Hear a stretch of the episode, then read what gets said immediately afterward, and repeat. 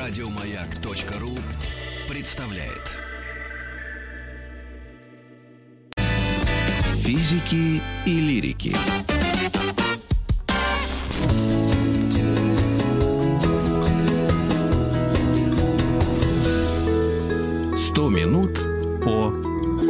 О Рунете, с вашего позволения, Александр Борисович, я а, э, хочу сделать заявление, что слово Рунет решили включить в орфографический словарь Российской Академии Наук ровно 20 лет назад, в 2000 году. Хотя этим словом пользовались уже лет 5 назад. Вот такая история с моей стороны. Да, Рунет появился 20 лет назад. Сейчас уже можно говорить о бизнесе Рунета, и нам поможет Денис Савельев, генеральный директор Текстера. Здравствуйте, Денис. Здравствуйте, приветствую вас. Здравствуйте. Директор да, вот контент-агентства. получения... Да, об, об особенностях работы и получения дохода в российском сегменте давайте поговорим. И, конечно же, не только в, на протяжении этих 20 лет, но и на вот именно на той точке, в которой находимся мы здесь сейчас. Я имею в виду ситуацию в самоизоляции. Да, давайте поговорим. Хорошо это или плохо для бизнеса? Да, пожалуйста, вам слово. А, Ну, вы знаете, если говорить в целом о рекламе, то мы тоже чувствуем некоторые проблемы. Действительно, маркетинг, реклама – это то, что, как правило, а, режется первым в любой кризис. Плюс нужно говорить все-таки тут не столько самоизоляция влияет, сколько начавшийся экономический кризис и доллар скакнул, как мы с вами прекрасно понимаем. Но на самом деле в digital э, сегменте не все так однозначно. Э, С одной стороны, мы в марте почувствовали, как часть клиентов начала ставить проекты на стоп, просто для того, чтобы понять, что происходит, куда двигаться и так далее. Уже в апреле большая часть клиентов бюджеты разморозили, и мы начали наблюдать, что большое количество обращений пошло от новых бизнесов, которые никогда раньше в интернете не присутствовали. А, Есть, э, скажем так, для некоторых э, выход в интернет – это такая последняя э, возможность выжить.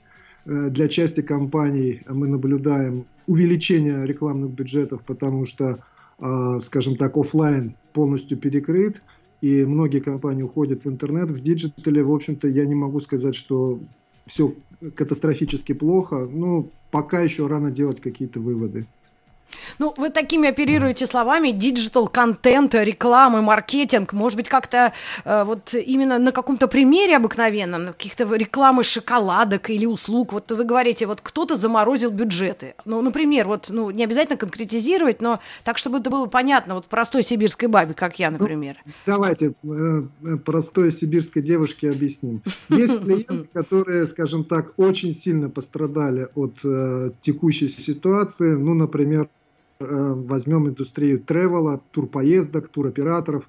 Какие сейчас могут быть поездки, какая реклама, если э, Да. все отели закрыты до июля, ну, до конца июня, Э, если поездок по стране э, в общем-то, авиаперелеты э, снизились до минимума, э, вводятся какие-то режимы, э, скажем так, которые затрудняют передвижение на автомобилях и так далее. То есть Да. часть клиентов им просто бессмысленно тратить рекламу. Да? Да. Э, Возьмем другой пример. Э, Ну, например, наш клиент, э, к сожалению, не могу раскрывать э, бренд, э, подписан договор о неразглашении, но известная сеть, которая торгует стройматериалами и товарами для дома. Да. М. Если они неплохо себя чувствовали в офлайне и интернет у них присутствовал как дополнительный канал, не самый крупный, то сейчас офлайновые точки все закрыты, и все, вся дистрибуция, вся, все продажи ушли в интернет, естественно, естественно, они вынуждены и увеличивать бюджет, и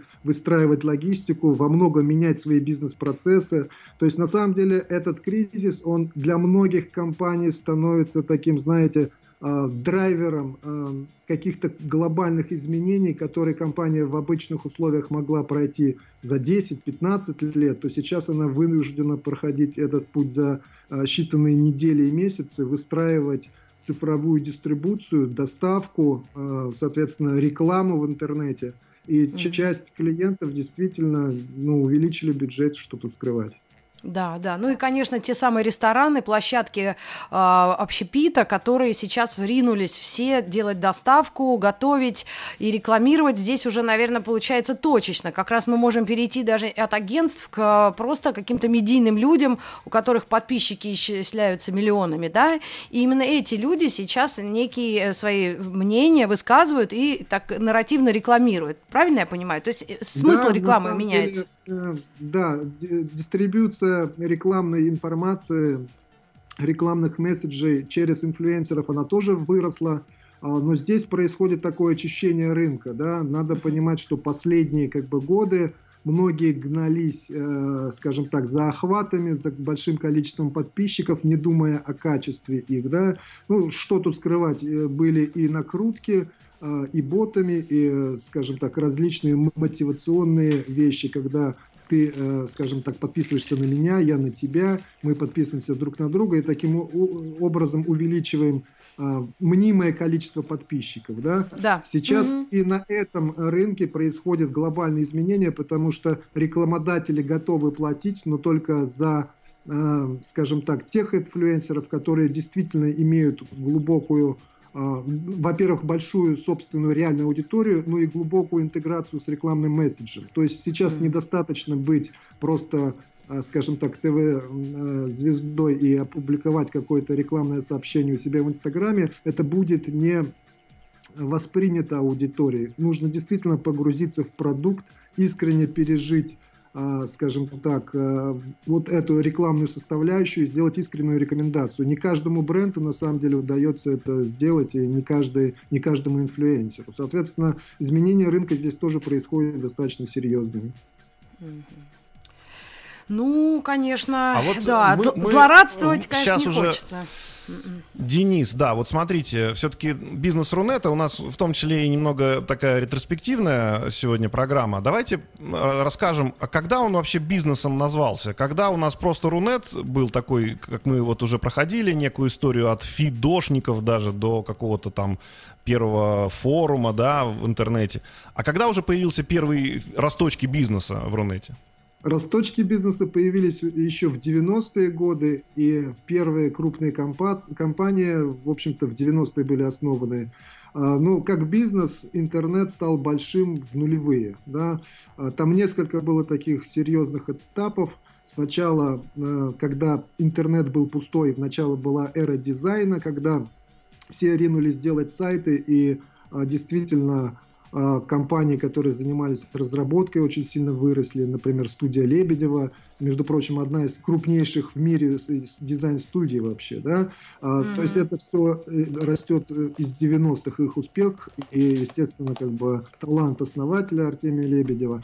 Но когда количество сайтов стало достаточно большим, э, вдруг бизнес понял, что просто иметь сайт для визитки уже недостаточно, нужно заниматься продвижением, трафиком, а, рекламой этого сайта. Появились новые сегменты, которые, э, скажем так, стали значительно э, больше, чем э, разработка сайтов. Это контекстная реклама, поисковая оптимизация. В дальнейшем сюда подключились социальные сети, то есть дистрибьюция рекламных месседжей через социальные сети. И ну, год за годом рынок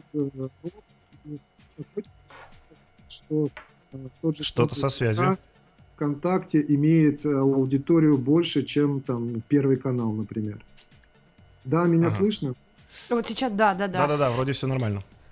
То есть переместилась площадка бизнес-активностей из телека э, как раз точно в интернет, в, вот, вот в эти, да, онлайн. Она активно перемещается до сих пор. И да, действительно, аудитория, скажем так, уже сопоставима там, с ведущими каналами страны. Боже Но мой, ведь ну а надо а отметить, же? что и ведущие каналы страны тоже ведь в интернет вещают. Как можно отделить одно от другого? То есть производитель контента тот же телевизор остается, у него есть свой YouTube канал условно, и он в этом YouTube канале транслирует то же самое. И тогда как как говорить, что все ушло в интернет? Ну так в том а, числе и телевизор ушел ну, в интернет.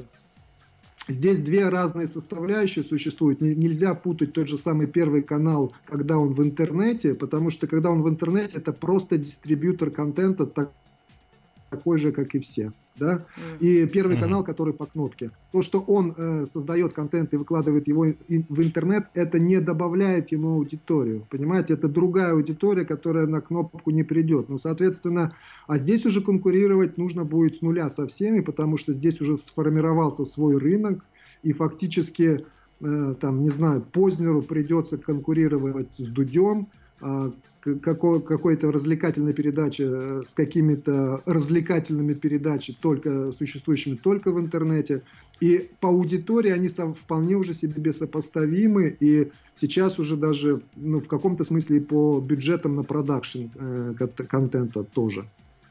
А, а бюджет на продакшн это можно тоже чуть-чуть разъяснить. То есть то, что тратит те, телевидение, да, на производство одной программы, то же самое и блогеры да. уже тратят Смотрите, на производство ну, своего. Да, смотрите топовых блогеров, они уже делают это все в приличных, дорогих студиях. У них уже есть большие, как бы там аудитории, которые сидят э, в этих студиях. И продакшн очень похож на продакшн телевизионный, и чем дальше это будет происходить, тем более профессиональный продакшн будет у YouTube-блогеров, да, и вообще у интернет-студий, э, э, которые занимаются производством контента только для интернета. Ну, соответственно, uh-huh. здесь конкуренция будет значительно выше, потому что у эфирных каналов у них нету никаких дополнительных преимуществ, надо эту территорию заново осваивать. Uh-huh. А вот а, вопрос тоже из, а, из этой же оперы. И вот те самые люди, которые стали зарабатывать в интернете, а, как а, менялось, под них подстраивалось или против них подстраивалось законодательство, э, я имею в виду, э, я даже не знаю, вот законодательство как таковое, вот это налоги, это, наверное, какое-то рабочее время, как это регулируется, вот этот процесс? Тут им помогает государство или наоборот мешает? Вот ваше объективное мнение мнение? Вы знаете, ну, государство у нас, как и в любой сфере, оно, скажем так, идет э, с запозданием на несколько шагов. Я не могу сказать, что оно прям имеет какое-то э, серьезное намерение помешать. Скорее ага. всего, есть всю историю развития Рунета, есть какое-то, было точнее, какое-то недопонимание со стороны государства и важности и роли этих э, носителей да, электронных цифровых. А, законодательство оно запаздало, во многом интернет, э, скажем так, бизнес, основанный на интернете и заработок через интернет, он существовал в некой параллельной реальности, и действительно были там и серые схемы налогообложения, и там выплаты зарплат и так далее. Но э, тут интернет это такая же часть общества. Мы все э, прошли этот путь э, как бы в офлайне, да, mm-hmm отбеливания компаний, когда компании становились более цивилизованными. Интернет-компании, в общем-то, тоже шли этим путем. Сейчас э, законодательство более-менее оно приспособлено для работы людей э, дистанционно для получения заработка через интернет. Есть различные формы налогообложения, там и индивидуальные предприниматели, и самозанятые. Mm-hmm. В общем-то, все они могут э, дистанционно работать и зарабатывать через интернет. Я думаю, что наше законодательство здесь ничем не хуже, не лучше, чем в других странах. Есть, конечно, какие-то перекосы, перегибы, а, связанные с Роскомпотребнадзором, закрытием да, каких-то Да, сайтов, вот этот как раз момент, он очень понятный. Денис, вот я именно хотел сказать, то есть мы интернетом пользуемся, ой, как хорошо, какая-то блогерша какие-то кремики продает. Как только этот крем не работает или наносит вред, мы идем в суд. А это уже к интернету как-то, ну вообще, да? То есть э, то, то так, то так. И, видимо, Но только тут потихоньку... надо понимать, на кого в суд. Либо на того, кто крем сделал некачественно, или на того, кто рекламировал его. Во, вот это, да, интересно, нюансик. Но здесь ситуация точно такая же, как в офлайне. Если вы покупаете крем в обычном магазине и, и решаете подать суд, на кого вы будете, будете подавать? Можете ну, на магазин. магазин, можете на производителя. А, да. Но тут, понимаете, магазин может вам показать э, сертификат качества, например, и сказать, ага. как бы, ну, мы продаем сертифицированный прода товар, этой товар. проблемы не к, не к нам. Да? Тут, ну, такая спорная ситуация, различные, вероятно, могут быть решение, ну, в, в онлайне все то же самое. То есть mm. в каком-то смысле еще, да, э, скажем так, э, серых заработков больше, особенно все, что касается блогеров, инфлюенсеров, там, инстаграмеров, ютуберов и прочее, да, потому что часто это все э, через кэш, через э, наличные, но некоторые блогеры на, вполне себе работают как индивидуальные предприниматели и платят налоги. А вот, Денис, Ох. такой вопрос. Если, например, э, мы видим, да, некое течение из офлайна в онлайн, да, бизнеса, то вот как можно прокомментировать и является ли это нормальным? Ну, скорее всего, конечно же, это вопрос риторический, конечно, нормально. То, что происходит, например, вот с Яндексом, когда Яндекс вроде у нас онлайн-платформа, да, изначально он был создан как просто поисковик, а сегодня у нас есть Яндекс Такси, офлайновая история практически, да, Яндекс Еда, там что еще у нас связано с офлайном, да. Э, это не только, кстати говоря, Яндекс, огромное количество всяких есть платформ, которые вроде бы как были в интернете созданы, а теперь они вышли на улицу. Угу. Ну, смотрите, на самом деле всегда так было всю историю развития Рунета и мирового интернета тоже, что самые как бы большие заработки, они были на стыке, когда у нас есть проверенный востребованный товар, например, та же еда, да, или там такси, и добавляются некоторые mm-hmm. цифровые возможности, которых не было раньше. В общем-то, это происходило э, со всеми э, компаниями в мире. Посмотрите, сейчас самая дорогая компания в мире это Amazon, которая начиналась как интернет-магазин э, по продаже и доставке книг и дисков. Да? Сейчас, mm-hmm. в общем-то, это mm-hmm. компания номер один, которая имеет огромное количество направлений. В общем-то, точно так же Alibaba Group или там AliExpress, как мы его лучше знаем в нашей стране, это Э, тоже как бы стык онлайна и офлайна. Да? При этом большое количество производителей тех же самых китайских, они, в общем-то, дистрибутируют свои товары только через платформы Alibaba. Это нормально, это вполне закономерно. Mm. А у меня да. такой вопрос. Ну, тогда... Да-да, да, конечно, ага. Нет, я просто под все эти вот перечисления Амазона, Алибабы и все эти штуки я как-то, да, э, ну, помню, знаю, и еще видела, как работает доставка э, там за границей, как, да, мы заказывали вообще любую вещь, и привозили, забирали там где-то в Америке или где-то здесь, как надо идти куда-то забирать. Но это не важно, могут и домой притащить. Кремики я заказывала. Но неужели это все приведет в итоге к закрытию тех красивых магазов, в которых мы шастали вот еще каких-то пять лет назад? Прямо у нас был целый э, ритуал ритуал пойти по, пошарить по магазину. Вот именно этот я термин употребила, вот такой простора, просторечный. То да, есть все от... уйдет в офлайн. Отвечу Вон, на этот онлайн. вопрос. Естественно, не все уйдет э, в онлайн.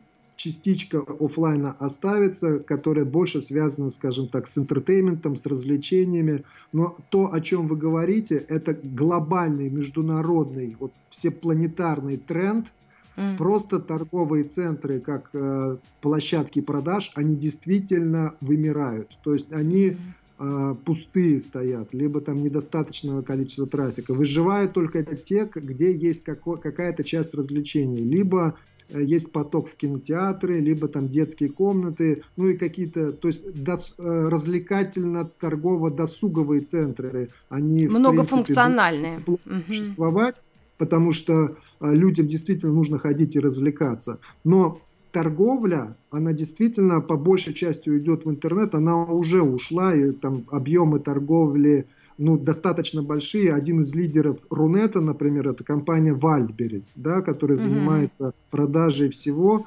И э, знаете, основатель э, Вальбериса это... Да, да, Бакальчук Татьяна. Девушка, да, из, из списка Forbes. А, да, да, да. да. Миллиардер долларовый. Ну, соответственно, то есть покупать... На словах долларовый миллиардер, Денис, мы обязаны сделать перерыв небольшой на Да, и выпить волокордин. И... Да, и вернемся к вам через мгновение. Не считайте это рекламой, просто могу сказать кроволол, кроволол. К вам вернемся. Физики и лирики.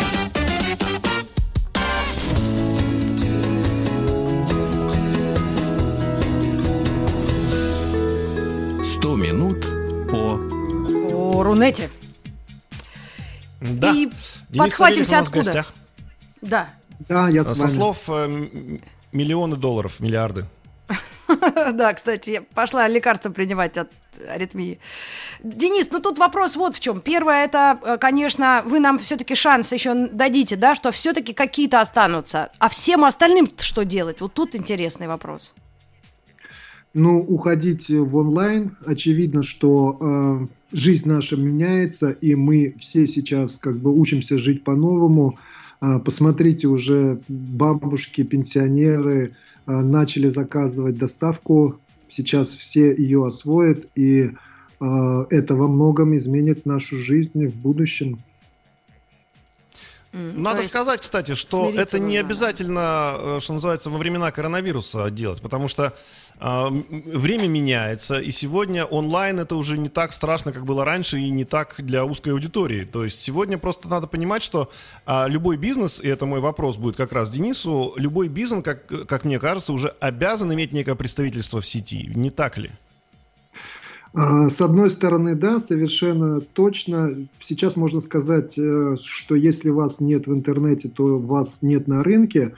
Но это больше будет все-таки иллюзия, потому что большое количество а, микропредприятий, различные маникюрные салоны, там, парикмахерские, ремонтные мастерские, а, какие-то небольшие локальные Э, магазины там, бытовой техники, они, в общем-то, э, вполне себе неплохо обходились без э, онлайн-представительства, но кризис все-таки меняет правила игры, и действительно сейчас уже все острее стоит вопрос, и точнее сама аксиома уже становится очевидной и понятна всем. Если вас нет в интернете, вас нет на рынке. Ну, просто так, э, само да. по себе присутствие в интернете тоже ведь дифференцируется, да? Это же не обязательно какому-то маленькому предприятию, которое, например, чинит обувь, создавать себе огромный портал, да? Они могут просто сделать себе аккаунт в том же Инстаграме или ВКонтакте, завести маленькую группу, где будет написано о том, что они делают. И, кстати, многие эти предприятия заказывают себе рекламу, в том числе и внутри ВКонтакте, ну, в Инстаграме в меньшей, наверное, степени, а, для продвижения собственного бизнеса, пусть даже и маленького. Денис? Да, все, все верно. Сейчас достаточно легко и элементарно любому неподготовленному человеку создать себе некую страницу присутствия на какой из либо готовых платформ, которые существуют уже на рынке. Есть специальные возможности и у соцсетей, есть э, простые, элементарные в использовании конструкторы сайтов. То есть вход на рынок э, очень сильно а, стал значительно дешевле, Упрощен. чем 20 лет назад. И, в общем-то, каждый бизнес этим пользуется. А вот вы, как э, э, представитель, директор контент-агентства, э, вы можете давать прогнозы, вот, если к вам обращаются как частные люди, так и какие-то компании, вот, что, да, если вложить какую-то идею, чуть-чуть капельку денег даже, и, и, и это и перспективно, или вы можете кого-то расстроить, сказать, нет, мэн, извини, если Тимати сведет татуировки, помнишь, мы смеялись, была шутка, это будет ИП Юнусов, и это никому не нужно каких-то случаях мы такие рекомендации даем, но наша задача, в общем-то, мы как раз занимаемся дистрибьюцией брендированного контента, то есть э, информации, который, которую компания создает для своей аудитории. Мы доносим ее до целевой аудитории. Да? Но тут, в общем-то, все просто. Э, мой опыт показывает, что э, простые элементарные бизнес-модели, они работают лучше, чем какие-то уникальные сложные э, решения. То есть, а э, какие как в офлайне создать э, десятую парикмахерскую в квартале, скорее всего, будет надежнее и логичнее, чем создать некий какой-то сервис, которого нет еще в мире. Э, часто такие новые сервисы э, ну, не выстреливают, хотя если выстреливают, то именно они становятся гигантами и открывают так называемые голубые океаны, то есть новые рынки. Ну, например, рынка Яндекс там такси, таких агрегаторов э, в 90-х годах не было. Были как бы отдельные... Па- авто- такси... Были парки таксистские, автопарки. Да. Шестой, двенадцатый, я помню. Да, появилась платформа, которая, в общем-то, заменила целый рынок. Да, и так как и будет происходить дальше, но э, новых рынков, их не так э, много, э, и, и это всегда высокорисковые, вы, как правило, высокотехнологичные инвестиции, куда порог входа достаточно высок. Должны быть компетенции, ресурсы, просто сервера большое количество, да, потому что тот же самый Яндекс Такси, он невозможен без искусственного интеллекта, например, да, который не каждая компания может создать. Mm. Ну и так далее. И, в принципе, перспективы всех этих миллионов людей, которые сейчас чешут, э, давайте, макушку, репу, не нужно вычеркнуть, э, у них все-таки есть в большей степени перспектива что-то придумать, замутить, найти себя? Или какие могут быть прогнозы у вас, как у Если эксперта? вы говорите про создание каких-то новых компаний, новых стартапов, то ага. все, в общем-то, приближено к реалиям офлайновым, все точно так же, как и в офлайне. То есть легко ага. ли создать бизнес в офлайне? Ну, с одной стороны, вроде да, может, любой человек может это сделать. С другой стороны, статистика по всему миру примерно одинаковая. Около 3% компаний доживают э, 3 года. Э, ну, выживают через 3 года существования. То есть бизнес вообще это сложная вещь. Наверное, одна из самых сложных, которые э, мне в жизни пришлось э, заниматься. Денис, я услышал в ваших словах слово аудитория и чувствую, что вы очень профессионально можете нам объяснить именно, что сегодня представляет собой аудитория Рунета, а именно, есть ли какие-то э, возраста более, ну, возраст активного участия, использования, э, пришли ли туда уже пенсионеры наши, насколько они активно пользуются, можно ли сегодня что-то сделать, э, например, в интернете для пенсионеров и получить хороший отклик, и насколько молод интернет, не знаю, пятилетние являются пользователями уже активными или нет? Да, являются, и пенсионеры в нем присутствуют. Наверное, ну, чем меньше, э, чем моложе люди, и чем старше, тем вот в крайних сегментах их меньше в целом, да. Но интернет, это, вы понимаете, это срез общества целиком, интернет-аудитория. То есть, какова аудитория вообще в стране, такова она будет в интернете. Если есть страны, скажем так, со средним возрастом достаточно высоким, там от 40 лет, есть страны более молодые, э, где средний возраст, э, там, не знаю, 30, 25-30 э, лет. Наш, наша страна, она, в общем-то, такая достаточно разноплановая, но в интернете присутствуют все. Начиная, вот как раз где-то с 5 лет до условно говоря, 60 плюс-минус. Есть люди, которые и 80 лет уже освоили, но есть, к сожалению, люди, которым и в 50 уже тяжело даются, даются новые технологии, если они, скажем так, не начали их осваивать несколько лет назад. Но тем не менее... А все-таки самое активное ядро, вот ядро хочется узнать, Денис, самое активное ядро это кто? Это молодежь или это все-таки возраст 40-50 лет? А тут надо как бы уточняющий вопрос, что такое активность, потому что активности бывают разные, да. Очевидно, что бизнеса, пользователи конечно. себя по-разному ведут. Например, э, молодые люди в возрасте, там, не знаю, 16-25 лет, они очень активны социально, и во многом социальное общение в, интернете им заменило общение в онлайне, да. Но при этом они, например, мало что покупают в силу того, что просто либо не работают, либо учатся, либо э, получают как бы карманные небольшие деньги у родителей, то есть это не покупатель, ну, э, аудитория без большого покупательского, как бы покупательских возможностей. Э, активно покупают в интернете где-то, ну, начиная с 25 лет и старше, вот вплоть до 45. Это как бы ядерная аудитория для всех э, компаний э, страны, по большей части. Но так... есть еще да, один да, момент.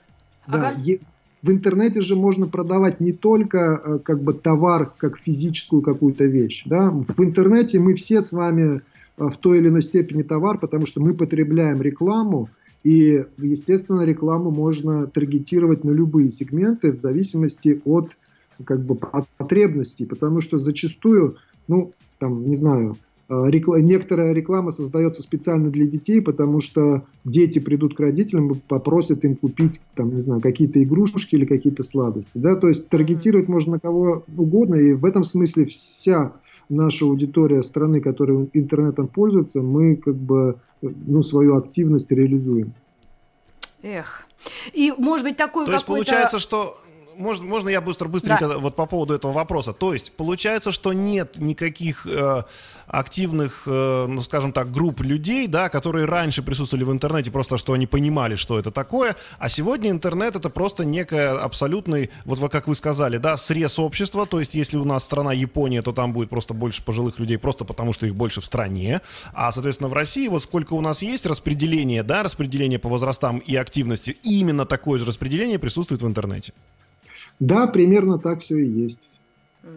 А есть ли какие-то вот предпочтения в площ... на площадках этого интернета? Ведь это же все, это, наверное, соцсети, э, YouTube не исключение, да? Вот как вы их распределяете, эти интернет-ресурсы? Ну, действительно, самые популярные э, ресурсы страны – это поисковые системы, потому что так или иначе мы все ими пользуемся. Mm. И социальные сети, включая YouTube в том числе. YouTube последние там, э, лет 7-8 очень бурно растет. И если раньше это был такой загон для ну, специальных каких-то гиков, то сейчас э, там есть контент для любых аудиторий и практически ну, все э, слои населения как бы YouTube пользуются. Социальные сети, да, аудитория ВКонтакте, она, в общем-то, сопоставима с аудиторией, там, не знаю, Первого канала. И э, это миллионы, миллионы людей в месяц. Ну и осталось только разобраться с авторскими правами, да, что любой человек может пользовать, потому что вот с этой музыкой, конечно, такая заруба. С одной стороны, музыканты правы, это же их, да, э, интеллектуальная собственность, а с другой стороны, ну почему бы у тебя на заднем плане не может играть какая-нибудь э, песня, ну, как оформление, это было бы так круто. Нет, нужно что-то выдумывать, правильно я понимаю? Ну, авторы имеют право на свой заработок, учитывая, что как бы они живут на э, результаты своего интеллектуального труда. С другой стороны, вы знаете, законодательство, которое касается авторских прав, оно во всех странах несовершенно. И э, в каком-то смысле можно сказать, что мы подходим к глобальному такому мировому, даже не кризису, а переосмыслению, э, что такое авторский контент и какова его подлинная цена. Потому что, э, ну, моя точка зрения, в мире будущего информация должна распространяться бесплатно. Другое дело, что э, действительно, как, э, на что существовать автором произведений искусства, музыкантом, там, не знаю, кинематографистом и так далее, да, Пиратский контент это очевидно плохо, с ним нужно бороться, но пересмотр как бы в, соз... в Сейчас вернемся, друзья, у нас реклама как раз.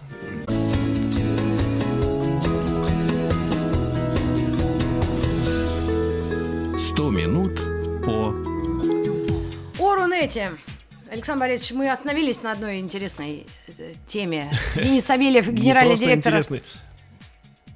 Я с этим знаком не понаслышке, вот только что буквально получил вот письмо по поводу прекрасного далека своего кавера, который, ну, правообладатель злится. Скорее всего, мне придется его удалить. А другие кавера, которые у меня тоже лежат на моем YouTube-канале, они монетизируются правообладателями в том смысле, что они уже, по сути, да, а, ну, как бы они получают с этого доход, да, и в этом смысле они довольны. То есть получается, что есть просто сегодня несколько разных подходов к этому вопросу, да, насколько я понимаю, э, Денис, и все двигается в сторону какого-то, ну, мирового, что ли, соглашения, да, по этому вопросу, потому что, например, я читал э, ютубовские законы, да, связанные с теми же каверами, и написано, что если правообладатель не против и просто присылает вам монетизацию, то, то радуйтесь вместе с правообладателем.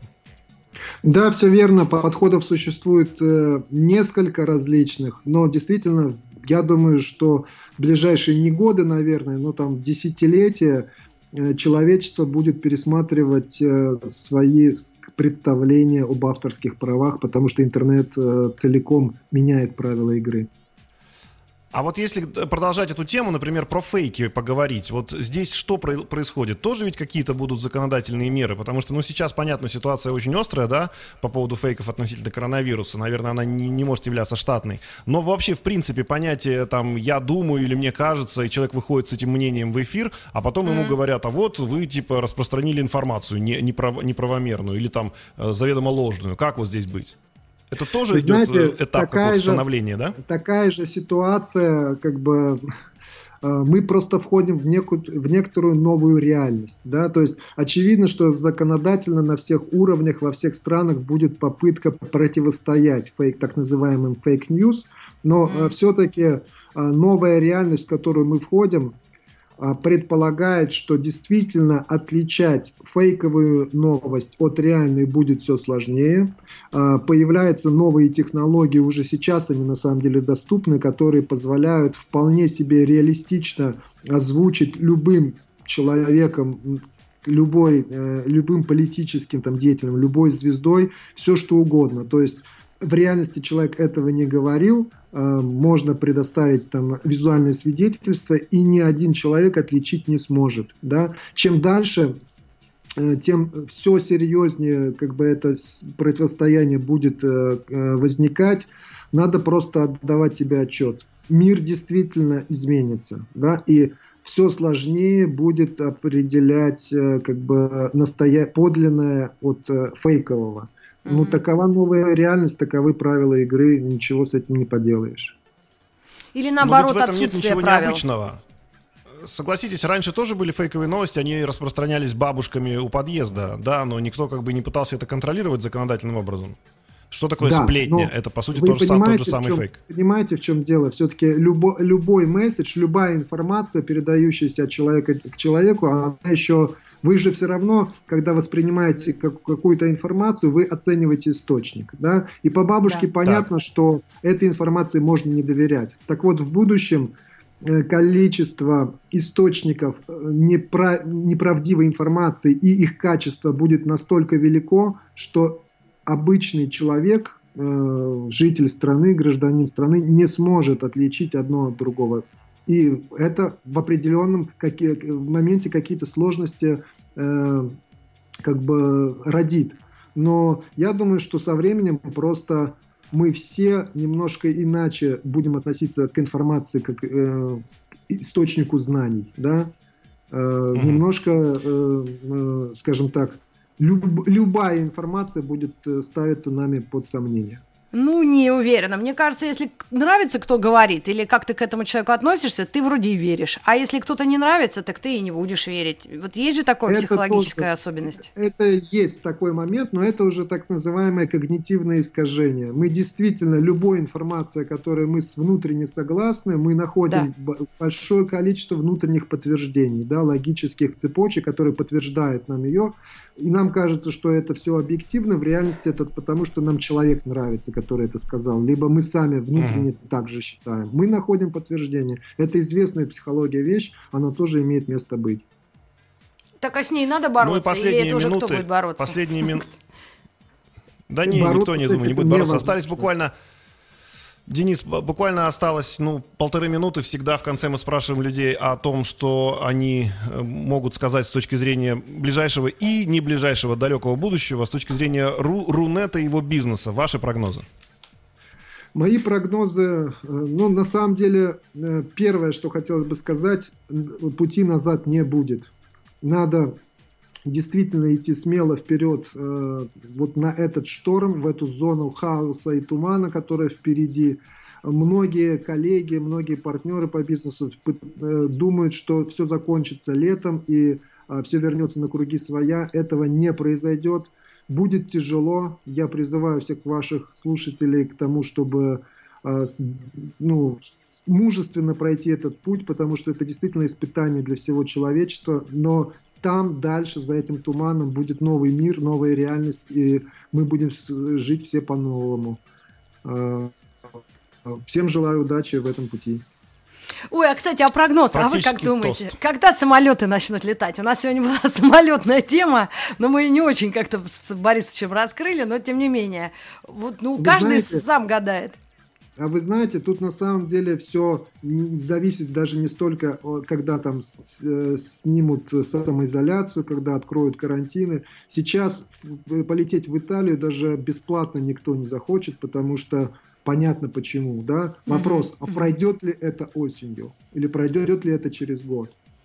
Дело в том, что э, мы входим в эру пандемий, да, человечества стало слишком много. Не одна, так другая будет появляться. Понятно, что человечество будет с этим бороться, но вот то событие масштабное, планетарное, которое сейчас проходит, э, через которое мы все проживаем, оно действительно изменит и способ коммуникации, и вполне возможно, что э, наши э, вот эти повязки, забыл, маски, да, они с нами mm-hmm. до конца жизни, и мы с ними будем ходить в карманах теперь всегда, да, они войдут в наши аптечки, будут всегда под рукой. Я не исключаю такой возможности. Спасибо, Денис, огромное вам. Денис Савельев, генеральный директор контент-агентства Текстер, был у нас в эфире. Мы говорили о Рунете всю неделю. Александр Борисович, у вас есть финальная да, жирная а Агафья Карповна, точка? Агафья Карповна в этом случае бы сказала, а я маской пользоваться не собираюсь. Спасибо вам, дорогие Почему? друзья, до завтра, до утра. А Бурундук, он прям на маску похож. Еще больше подкастов на радиомаяк.ру.